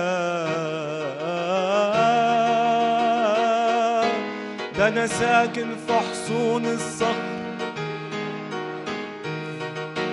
أنا مصنوع من صخر يسوع الغير قابل للكسر أنا ساكن في حصون الصخر وليا جناح النسر أنا مصنوع من صخر يسوع الغير قابل للكسر لا.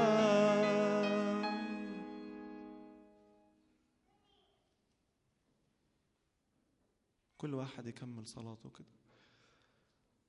يقول له يا رب أنا ساكن في حصون الصخر. يا رب أنا مش ساكن في بيت مبني على الرمل. يا رب أنا ساكن في بيت مبني على صخر. الصخر اللي عدت 2010 وما تهزش واللي هتعدي 2011 ومش هيتهز. ولا هتعدي كل السنين اللي جاية يا رب. ومفيش حاجة هتقوى عليه.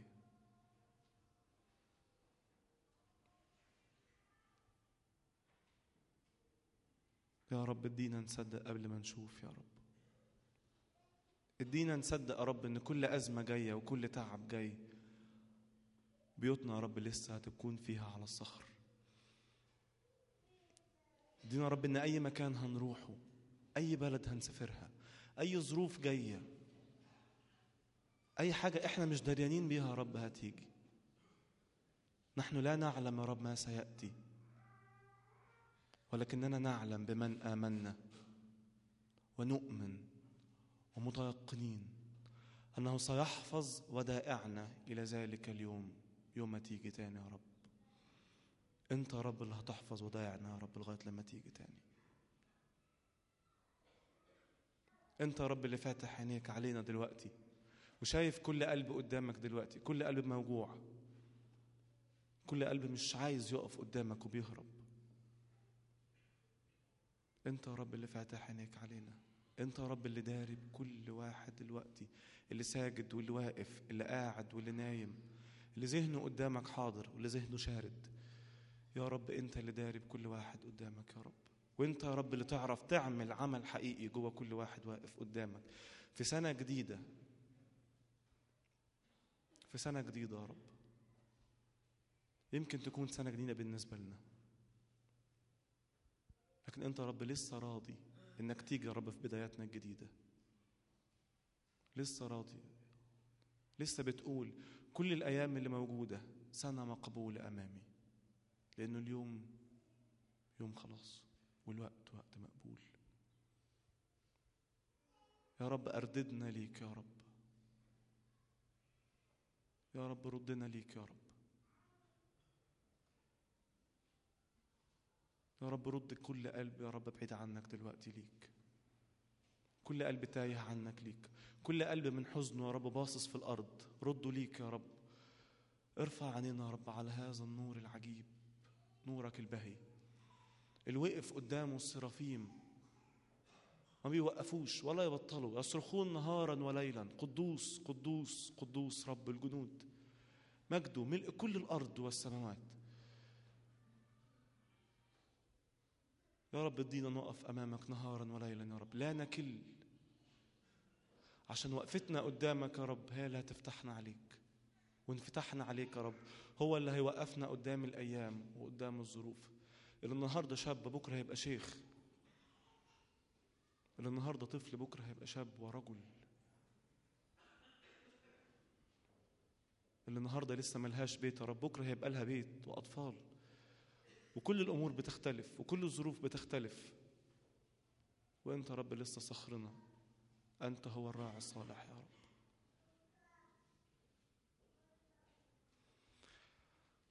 خلونا نختم بآخر ترنيمة نقول له يا اللي بديت الرحلة معانا. واثقين فيك إنك هتكمل يا رب. واثقين فيك إنك هتكمل أيامنا اللي جاية.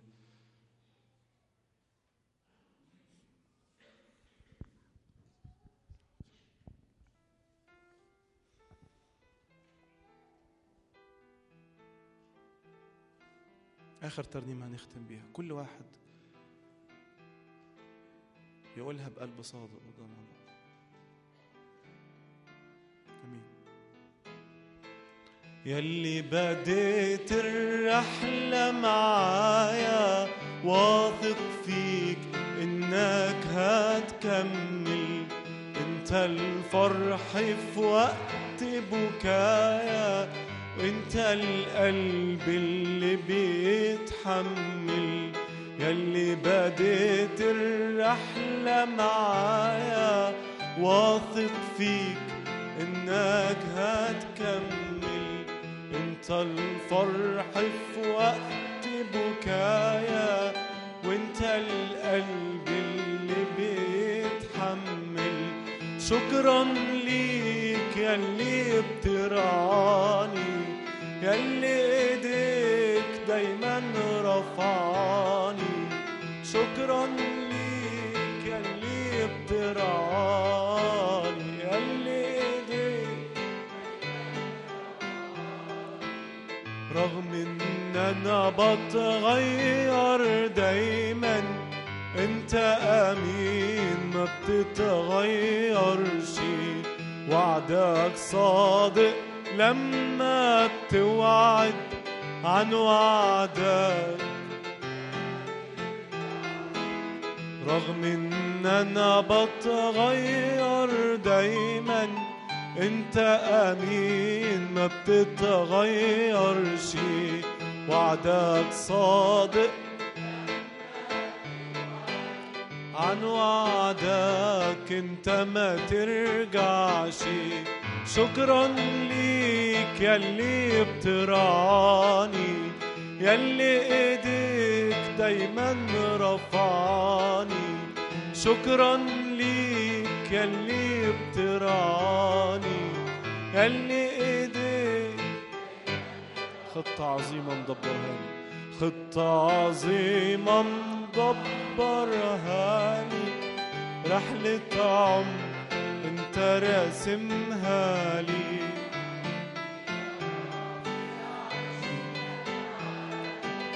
فوق العالم فوق أحوالي. خطة عظيمة مدبرها لي رحلة عمر انت راسمها لي ساعدني. فوق العالم فوق أحوالي. شكرا ليك. يلي بترعاني يلي إيديك دايما رفعاني شكرا ليك يلي بترعاني يلي إيديك دايما رفعاني آمين يا رب نشكرك. نشكرك يا رب لأنك جمعتنا أمامك اليوم يا رب. نشكرك رب لأنك أردت إن كل عبيدك رب واقفين قدامك دلوقتي يتجمعوا يا رب في آخر السنة.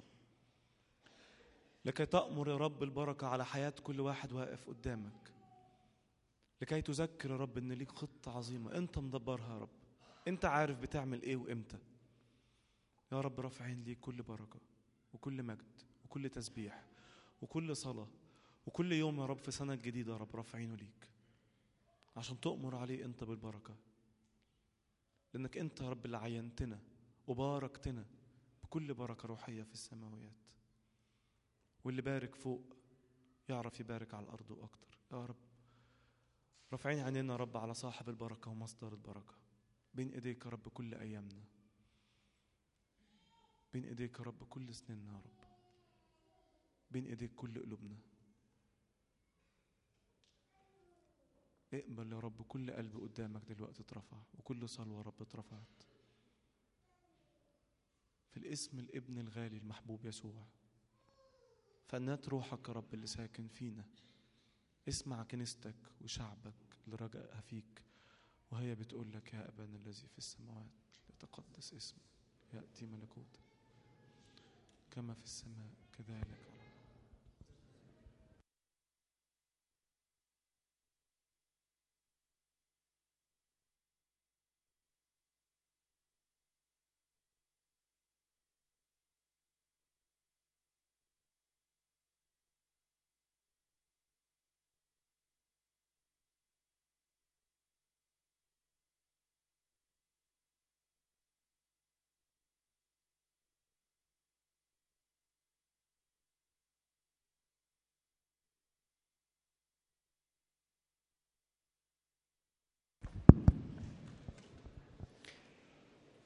مساء الخير يا جماعة لو سمحتوا بالنسبة للحجز بتاع المؤتمر